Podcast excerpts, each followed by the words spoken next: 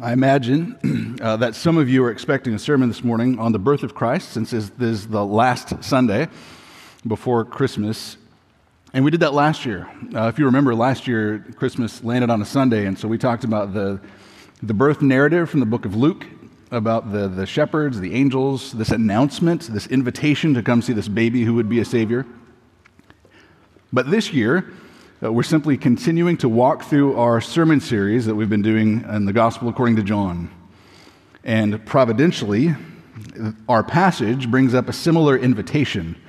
We'll actually be covering chapter 4, verses 1 through 42 this morning.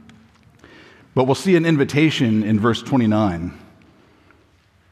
It's an invitation. It's not a declaration from a choir of holy angels, but it's a question a question from a sinful yet hopeful outcast Come see a man who told me all I ever did. Can this be the Christ? Not come and see a child, come and see a man. But what we find in both of these invitations, in both of these instances, is the same thing. And it is the message of Christmas that Jesus is the Savior of the world. We'll walk through this portion of John's Gospel in three sections each with two subsections, and it'll look something like this. First, Christianity isn't a cookie cutter religion. Second, Jesus reveals and satisfies our deepest desire. And third, feed your soul by joining Jesus' mission. That's the plan this morning. Let's pray before we dive in. Father, we're grateful for an opportunity to gather and to settle our hearts and minds, even for a brief period of time here this morning. To be reminded of why we set aside this time of year on our calendar uh, to celebrate the incarnation and all that that means for us. Father, we pray uh, with great expectation, uh, knowing that your Spirit is here among us and that you are working in and through your word. Help us to understand so that we might leave here with a greater appreciation for your gospel. We'll pray in Jesus' name. Amen. First, Christianity isn't a cookie cutter religion. We'll see this in verses 1 through 15. I hope you got a chance to make some Christmas cookies this season. Uh, maybe you got to use some cookie cutters that are shaped like gingerbread man or like uh, Christmas trees or like uh, wreaths or whatever. It's just a real quick, effective way to make a whole bunch of cookies that are shaped the exact same way, that look the same. And maybe you're here as a guest this morning, and you kind of think, well, that's a pretty good, appropriate analogy for Christianity in general. Uh, Christians all sort of look the same way, and in order for me to become a Christian, I need to fit some sort of certain mold. Uh, there's an expectation of what a Christian ought to look like or, or, or act like. And so the theory goes if I start to look like that, if I start to fit into that mold, whatever I think a typical Christian would do, well, then I can come to Jesus. Well, that's not how it works. Let's follow Jesus this morning into this unexpected place with an encounter with an unexpected person. A. Jesus goes into unexpected places verses 1 through 6. I'll read it back into our hearing. Now, when Jesus learned that the Pharisees had heard that Jesus was making and baptizing more disciples than John, although Jesus himself didn't baptize, but only his disciples, he left Judea and departed again for Galilee. And he had to pass through Samaria. And so he came to a town of Samaria called Sychar, near the field that Jacob had given to his son Joseph. Jacob's well was there, and so Jesus, wearied as he was from his journey, was sitting beside the well. And it was the sixth hour. So, just before this passage, we heard that John the Baptist was uh, being questioned by some of his followers. Why is it that your followers, the people that have been following you and listening to your teaching now, are going after Jesus and listening to him and following him? John the Baptist is excited about it. That's the, how it's supposed to go. More people should be following Jesus. But this, this message about Jesus gathering followers now has reached the ears of the religious leaders, the Pharisees, and We've seen already before that Jesus doesn't want any uh, attention from these religious leaders before it's time. His hour had not yet come. And so he skips town. And so he's going to travel now back to where he came from, out of Judea, back towards Galilee. It's back to where he had turned that water into wine in chapter 2. And so the quickest, the most common way to get there would be to go through Samaria. But there's bad blood between the Jews and the Samaritans. So sometimes the Jews would travel around that whole region. They would completely avoid it. They would go hundreds of extra miles over the Jordan and around, around so that they would keep from being having to, to interact with these Samaritans. But Jesus and his disciples had to pass through Samaria, our text says. And so they stopped there in Samaria, and they're there resting and eating. Uh, it's, it's been established already in John's gospel from the beginning until now, many times in many ways, that Jesus is God. But here we get a helpful reminder that Jesus is also truly human. He is weary from this journey, about halfway in, and so he's resting by this well at about noon. And it's not just any well, this is Jacob's well. This well has been there for like 1,800 years at this point when Jesus was meeting with this woman. The well actually is still there to this day. We've got a pretty good idea that this is exactly where it's at. Uh, they've built now an Eastern Orthodox church over the top of it. And apparently, you can go and visit and still get a drink of that water yourself if you'd like. It's amazing to me that this well has lasted so long. Now, this well was dug up out of the ground and it is fed by an underground spring. And so it's got this water that just sort of keeps coming up. Well, Jesus didn't avoid going into this unexpected place of Samaria. And now he's going to start a conversation with an unexpected person, B. Jesus offers life to unexpected people. I'll just read verse 7 through 9. A woman from Samaria came to draw water, and Jesus said to her, Give me a drink, for his disciples had gone away to the city to buy food. The Samaritan woman said to him, How is it that you, a Jew, ask for a drink from me, a woman of Samaria? For Jews have no dealings with Samaritans.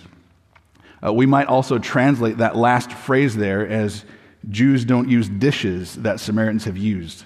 So they wouldn't be using the same cup. Why was that? Well, the Jews considered the Samaritans to be ceremonially unclean. Uh, the Samaritans were kind of like distant cousins to the Jews. We need to kind of understand how they relate to one another to really appreciate what's happening here.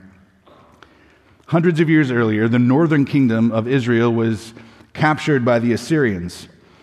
Uh, and they exiled, they kicked out many of those Jews, and the Assyrians brought in their own pagan worship into the area. And over time, as Jews returned back to this area, they would mix that Assyrian pagan worship with the worship that they were familiar with as former Jews. And they had this sort of mixture of a religion that was a third thing. It wasn't exactly Judaism, but it was related. So they were distinct from the Jews in a couple of important ways. And the first one is this they only affirmed the first five books of the Old Testament. So they rejected everything that came after it. There is no, there is no David, there is no Psalms, there is no prophets. None of that stuff matters for the Samaritans. Second, they established their own system of worship on Mount Gerizim, which is in Samaria. So the Jews from Jerusalem would have said, no, we need to be worshiping on Mount Zion in Jerusalem. The Samaritans would say, no, it has, needs to be in Mount Gerizim in Samaria. Now, of course, the Samaritans would argue that they were the true followers of God. Uh, they had the oldest tradition, and they were worshiping in the right place. And they were waiting for a Messiah, the Samaritans were, based on what they've read in Deuteronomy, that there was going to be a prophet who was going to come and teach and explain all things, this prophet who would be greater than Moses. And so, this is their expectation. This prophet would come back, he would restore the 12 tribes of Israel together and explain and teach all things. Now, those distinctions between these two people groups are important, and Jesus plows right through them. Uh, he plows right through that wall of hostility that would have divided the Jews and the Samaritans. So, not only did God send his son in order to break down the barrier between heaven and earth, but Jesus passes through geographical barriers and ethnic barriers and social barriers and spiritual barriers. Jesus would have had every excuse, every reason not to speak to this Samaritan woman at the well, but he strikes up with a conversation, uh, a conversation that would change the course of this woman's life. Back to the text, verse 10 through 15. Jesus answered her, If you knew the gift of God and who it is that's saying to you, Give me a drink, you would have asked him, and he would have given you living water. The woman said to him, Sir, you've got nothing to draw water with, and the well's deep. Where do you get that living water? Are you greater than our father Jacob? He gave us the well, he drank from it himself, as did his sons and his livestock. Jesus said to her, Everyone who drinks of this water will be thirsty again. But whoever drinks of the water that I will give him will never be thirsty again. And the water that I will give him will become in him a spring of water welling up to eternal life. The woman said to him, Sir, give me this water, so that I will not be thirsty or have to come here to draw water. Uh, as is so common in John's gospel, we need to understand Jesus' words on two levels a physical level and also a spiritual level. Running water, living water, is what he means by uh, living water. It's, it's, it's water that's not stagnant, not water that would come from a pond. It's the sort of water that you would want to drink, moving water, not uh, like a pond water that has like gross amoebas and stuff in it, tapeworms, but living water. And so that's what the woman at the well thinks that Jesus is talking about, that he's got this other great water that when you drink it, you never get thirsty again. She's thinking purely on a material level. She says, Jacob set up this living water here, this well, and it's been here for 2,000 years. You think you're better than him? What do you got?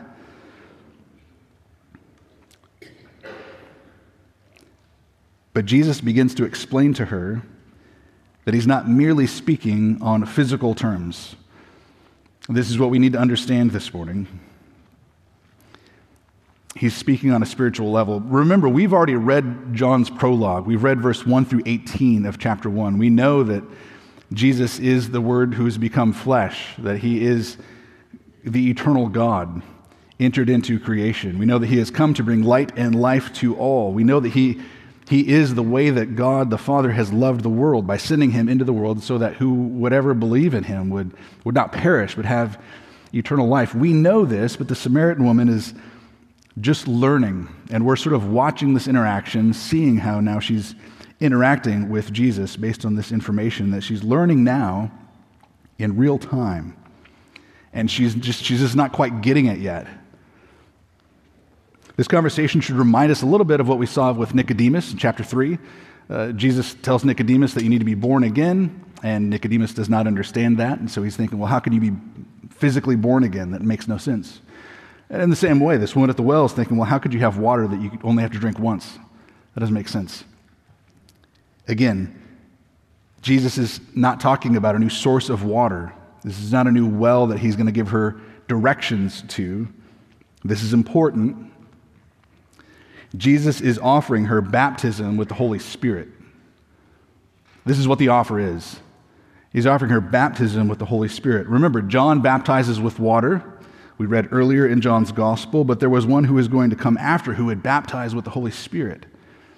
And even Jesus' own words later in John chapter 7, Jesus himself stands up and cries out this If anyone thirsts, let him come to me and drink.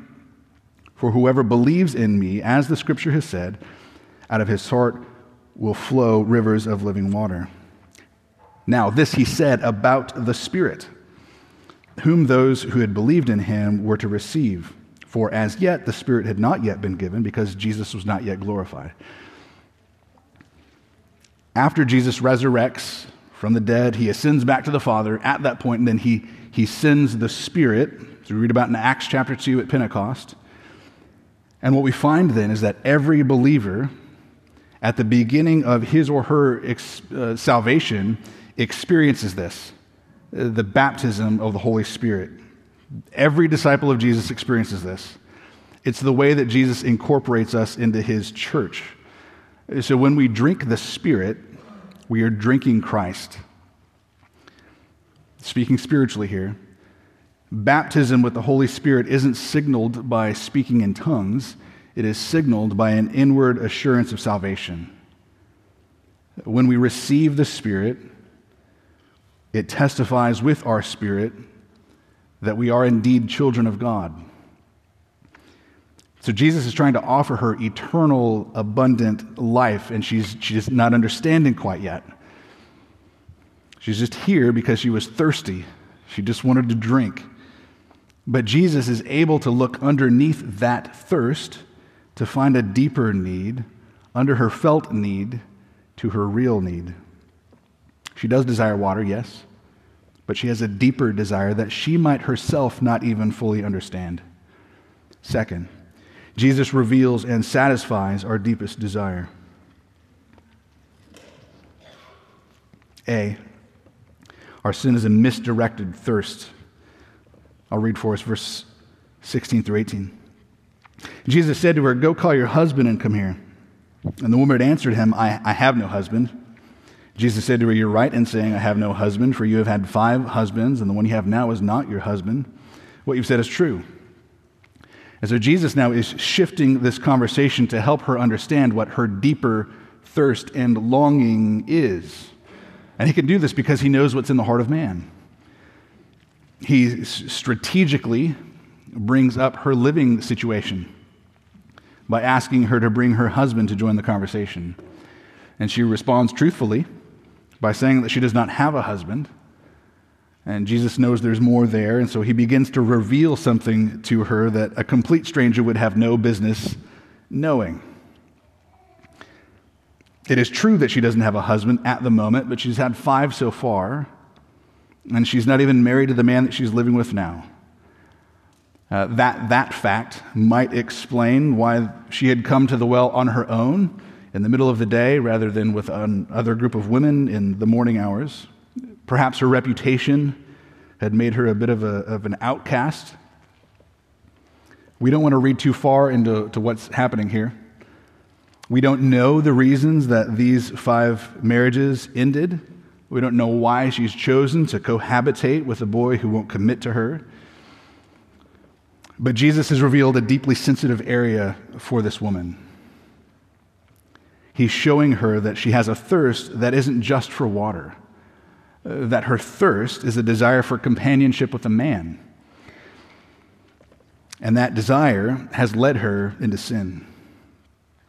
Uh, cohabitation is increasingly common today as people are delaying or rejecting marriage altogether. And it appears justifiable. It almost seems wise, even, in the way that it's discussed today. It's more practical to live together because there's only one mortgage payment, rent's expensive. Or uh, shouldn't we be uh, doing like a dress rehearsal to find out if this would even work long term? But statistically, those who cohabitate before marriage are twice as likely to end in divorce. It's a fine example of worldly wisdom from below. We don't know, ultimately, the reason that she decided to live with this man who is not her husband. But Jesus went straight to the heart of her spiritual condition by carefully shining a light into that dark area of her soul. Here is where your thirst is. And don't get it twisted. It's not as if her desire for companionship in and of itself was wrong, but she allowed that thirst to lead her into sin. And that applies just as well for the man that she was living with, looking for love in all the wrong places. So, what desires, what thirsts might you have that are not inherently wrong, they're not inherently sinful, but you're allowing you to lead you into sin? financial or relational, spiritual. Maybe you can ask it this way If Jesus met you at the water cooler, how would he begin a conversation with you? Well, Jesus doesn't just reveal the depth of her misguided desire in order to shame her or to make himself feel better about himself. The conversation continues. B, the greatest satisfaction is communion with God. I'll read verses 19 through 26. The woman says to him, I perceive that you are a prophet. Our fathers worshipped on this mountain, but you say that in Jerusalem is the place where people ought to worship. Jesus said to her, Woman, believe me, the hour is coming when neither on this mountain nor in Jerusalem will you worship the Father. You worship what you do not know. We worship what we know for salvation is from the Jews. But the hour is coming, is now here, when the true worshipers will worship the Father in spirit and truth. For the Father is seeking such people to worship him. God is spirit, and those who worship him must worship in spirit and truth. The woman said to him, I know that Messiah is coming, he is called Christ. And when he comes, he'll tell us all things. And Jesus said to her, I who speak to you am he. So, this, this man that she's run into at the water well has just exposed and explained her heart to herself. He must be a prophet. And this is where the religious tension that we explained earlier between the Samaritans and the Jews really comes to the front of the conversation. Remember, the Samaritans only affirm the first five books of the Old Testament. And in the Samaritan Old Testament, it says that the fathers, Abraham, Isaac, and Jacob, worshiped on Mount Gerizim in Samaria. It is the mountain that they would have been able to have seen as they're standing there at Jacob's well. But the Jews, who would follow the rest of the Old Testament as God was still speaking and revealing, knew that the appropriate, proper place for worship was Mount Zion in Jerusalem. So there's this age old uh, point of geographical and theological confusion and disagreement.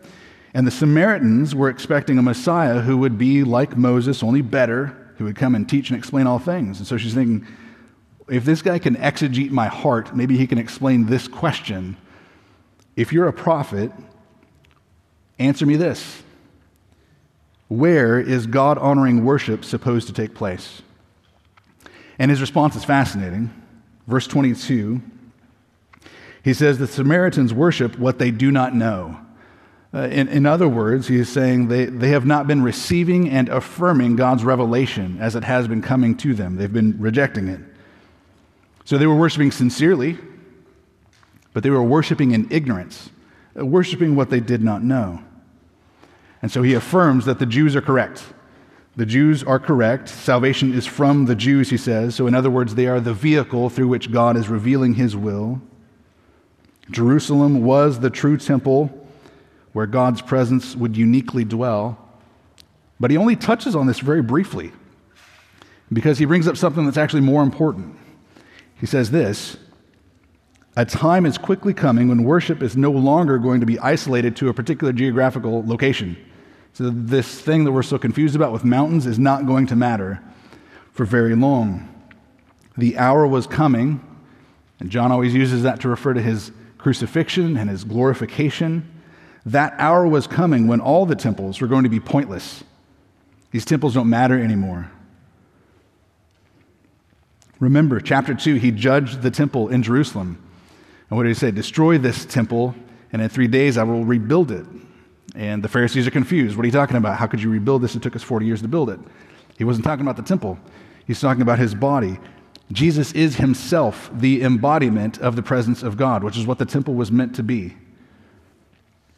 This revolutionary statement comes from the lips of Jesus, and it's this True worshipers who honor and glorify the only God who exists aren't bound to do so at a particular time or a particular place.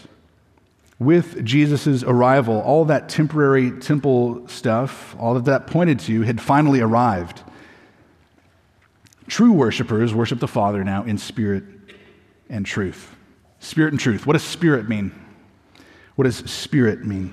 Well, it says God is spirit in verse 24, uh, which we take to, to mean that he is immaterial. He is, he's not physical. He doesn't have a body.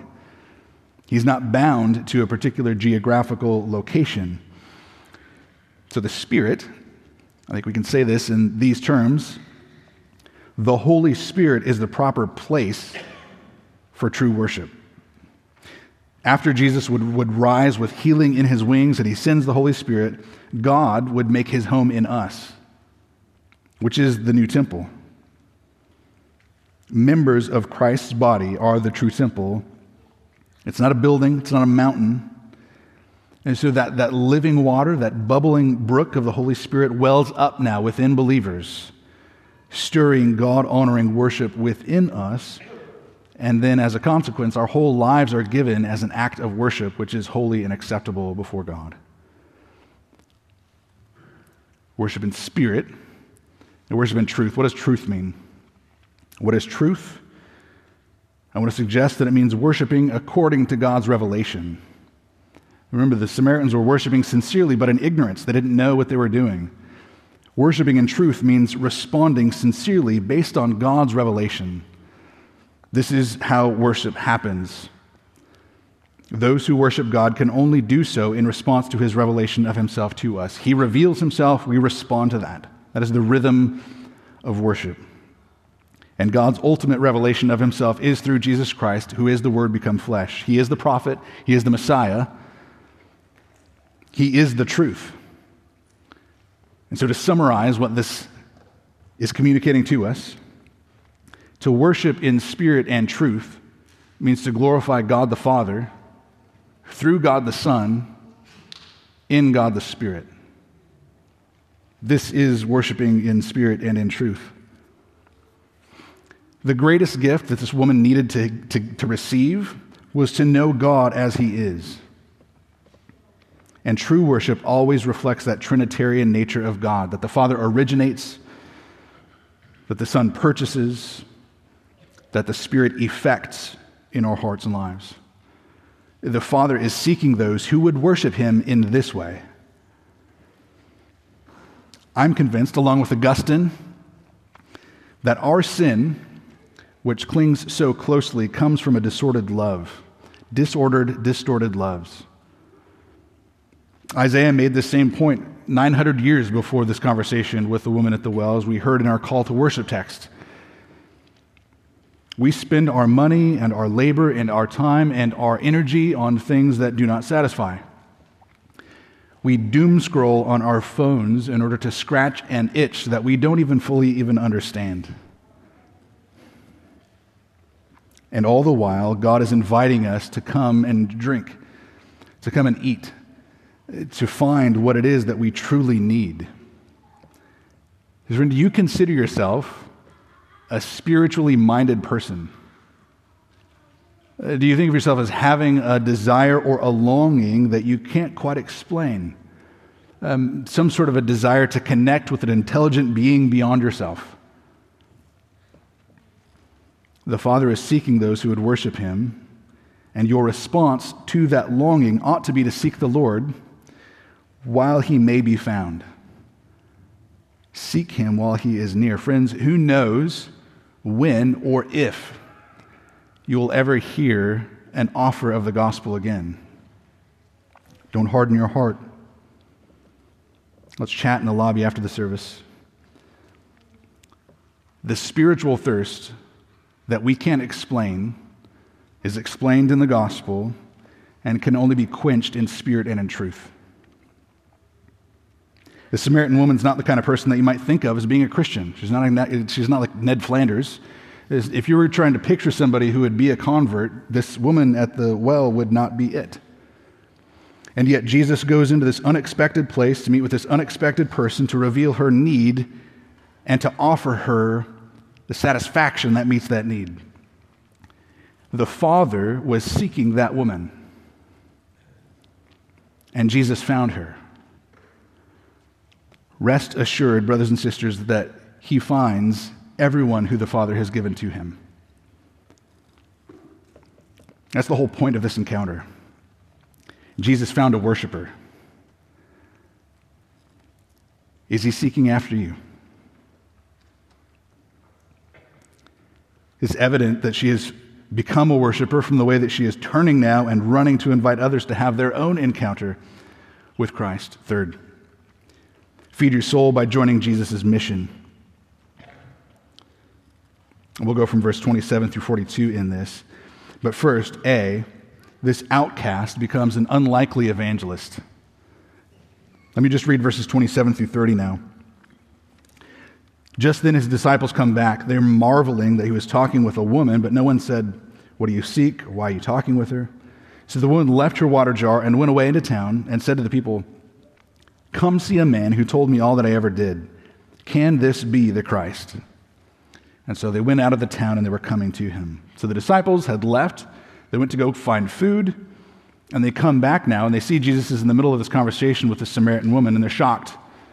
They don't interrupt, they let him finish, but it's shocking because he's talking to this woman who is a stranger, who is a Samaritan, who is a woman. And when this conversation ends, this woman leaves to spread the word. And in her excitement, our text tells us she forgot the reason why she even came to the well. She left her water jar behind. She runs into town. She begins to tell others about this encounter with this man at the well. And now she's inviting others to go check this out for themselves. You've got to go here. You have to hear this message. And so now the Samaritans are coming out of the town and they're coming now to the well to interact with Jesus and to hear more. They want to hear from this Jewish traveler who's explaining the things of God and offering this spiritual satisfaction. Let's just think about this in contrast briefly to the interaction with Nicodemus. Nicodemus in chapter 3 was a teacher of Israel. He knows scripture. He's a devout religious Jew who is he, he's intentionally seeking out Jesus in order to learn more about him. If there was a cookie cutter image of a convert, Nicodemus would have been it, but he came to Jesus at night. Remember, he came in the darkness, which we might take to signify his ignorance about who Jesus is. And yet, here we have this Gentile woman who was not looking for anything except for a drink of water. But here she is at noon in broad daylight, and she's now beginning to understand who Jesus is. And she immediately wants to tell others about it who also, as a result, begin to believe. And if we skip down to verse 39 through 42, that's what we read. Chapter 4, verses 39 to 42. Many Samaritans from that town believed in him because of the woman's testimony. He told me all that I ever did. So when the Samaritans came to him, they asked him to stay with them, and he stayed there for two days. And many more believed because of his word. And they said to the woman, It's no longer because of what you said that we believe for we've heard ourselves, and we know that this is indeed the Savior of the world. This is a model for us in evangelism, isn't it? She definitely, of course, has a unique testimony. But here's the thing her, her testimony might be more dramatic than yours, but it's no less miraculous. Her method of evangelism is not complicated, it's quite simple. She just goes to tell other people about this amazing encounter that she's had with Jesus. Let me tell you about what happened to me. This, this man understands my experience. He understands my heart even better than I understand it myself. And she tells others, and it piques their interest, and they come to hear from Jesus for themselves, and they believed, it says. They believed the Christmas message that Jesus is the Savior of the world. What if you run into someone who's thirsty for communion with God, but just doesn't understand the offer of living water? What do you do? Uh, what if someone is dying to know and you have the opportunity to give that message of the gospel? What if someone needs to know who Jesus really is, but really just hasn't had the opportunity? Uh, William Wilberforce was a parliamentarian in England. He was behind uh, England's rejection of the slave trade. He was a devout Christian who loved evangelism, always looking for ways to share the gospel with people. And he had a journal of the names of family members and friends and strangers, acquaintances, people that he had met. He would write down their name, and then he would write down little ways that he might plan to interact with them based on the gospel. And he called these little notes launchers, launchers, uh, ways that he would be able to launch into spiritually minded conversations. Do you have any launchers?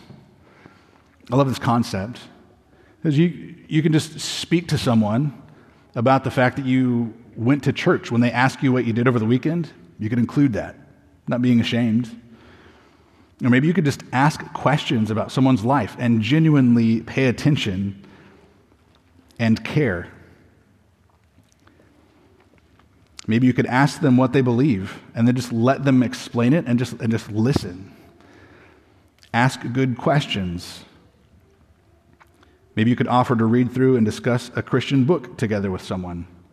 Or maybe you could just invite them to meet other Christians to find out that not everybody is a cookie cutter Christian. We'll have a class later in the spring to touch on more of this, and we'll hear more of this throughout John's gospel. But keep that category of launchers in your mind and be looking for opportunities throughout this Christmas season, tomorrow perhaps even, or tonight, to be able to offer this living water to someone who's looking and doesn't know that they're looking. As joyful as this Samaritan woman was, I imagine that her joy was actually doubled by the fact that others were joining in the joy of finding Jesus to be satisfying to them as well. Have you known that joy? Have you known the joy of sharing the gospel with someone? Christian, that is, that is the mission that we have been called into, invited into. Let's go back just to verse 31. Let's listen to this conversation between Jesus and his disciples from verses 31 through 38, where we see that obedience and joy go together. Verses 31 to 38, chapter 4. Meanwhile, the disciples were urging him, saying, Rabbi, eat. But he said to them, I have food to eat that you don't know about. So the disciples said to one another, Has anyone brought him something to eat? And Jesus said to them, My food is to do the will of him who sent me, to accomplish his work. Do you not say that yet there are four months and then comes the harvest? Look, I tell you, lift up your eyes and see that the fields are white for harvest. Already the one who reaps is receiving wages and gathering fruit for eternal life, so that the sower and reaper may rejoice together. For here the saying holds true one sows and another reaps. I sent you to reap for that which you did not labor. Others have labored, and you have entered into their labor. Have you ever had a conversation like that? a sort of a deep spiritual conversation that actually makes you forget, you sort of lose track of time. The woman at the well forgot she was even thirsty after this conversation. And Jesus himself forgot that he was even hungry uh, after this conversation. The disciples come back and like, dude, you need to eat. And he's like, I, I've, I've, I've eaten. I'm full. Like, what are you talking about? Did you call DoorDash while we were out? You, you didn't get any food. Isn't, you guys aren't getting it. Think about this on a deeper level he explains to his disciples that he finds great satisfaction, he finds great nourishment in obeying the, the will of the Father in order to accomplish the work that he's been given. And then he gives a brief, a brief lesson, a little parable, this analogy between evangelism and a harvest. And here's the principle if you, if you put the work into planting seeds, you want to be the one who is harvesting the fruit of that. You'd, be sad if someone else took the fruit of your labor. That makes sense. But this is different. Jesus says in evangelism, both the one who plants the seed and the one who reaps the fruit are going to rejoice together, sharing in that together. It's a win win. And you don't need to wait until spring or fall to begin this harvest. It's always gospel season. And so the Samaritan woman gets the joy of reaping fruit that she didn't even need to plant. She's just inviting others into the joy of worshiping God in spirit and truth. And whether we think about the one who has planted the seed that she is reaping as, as John the Baptist, who had spoken in this area, prepared the soil, or as the Holy Spirit, who has gone before her in this conversation, the conclusion is the same for us. Our fruitfulness in sharing the gospel with others is only possible because of the work of those who have come before us. Uh, others have labored, and we have entered into their labor it's possible that you'll plant a seed that you'll never see the fruit of in this life. That's okay, because you're not responsible for the fruitfulness, but you are responsible for your obedience.